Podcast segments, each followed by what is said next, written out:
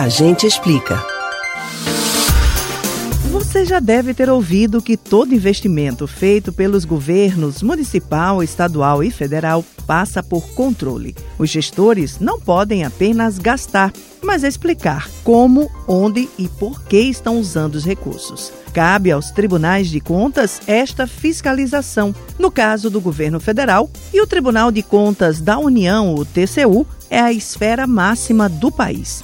Mas você sabe como ele funciona e a importância deste tribunal? A gente explica. O Tribunal de Contas da União não faz parte do Poder Judiciário. Ele é o órgão de controle externo que fiscaliza o governo federal no que se refere ao uso dos recursos públicos.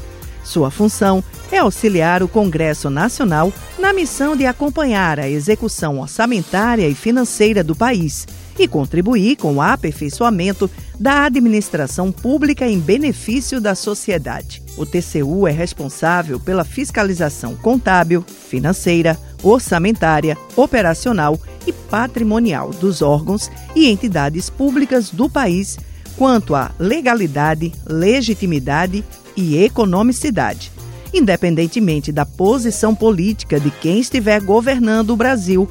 Cabe a ele julgar as contas de ministérios, sociedades de economia mista, autarquias e fundações, ou apreciar as contas anuais do presidente da República. No caso do presidente, compete ao TCU apreciar, mediante um parecer prévio, as contas prestadas.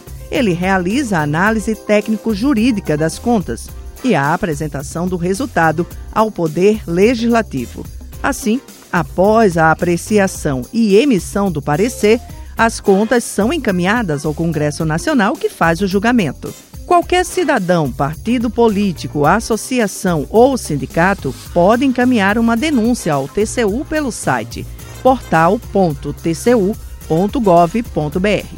É assegurado o sigilo da pessoa que denuncia, mas é preciso também apresentar indícios da irregularidade. O Tribunal de Contas da União é composto por nove ministros. Destes, seis são escolhidos pelo Congresso Nacional.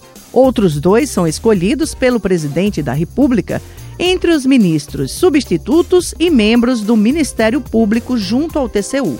E o nono ministro é uma escolha direta do presidente, mas que precisa ser aprovada pelo Senado Federal.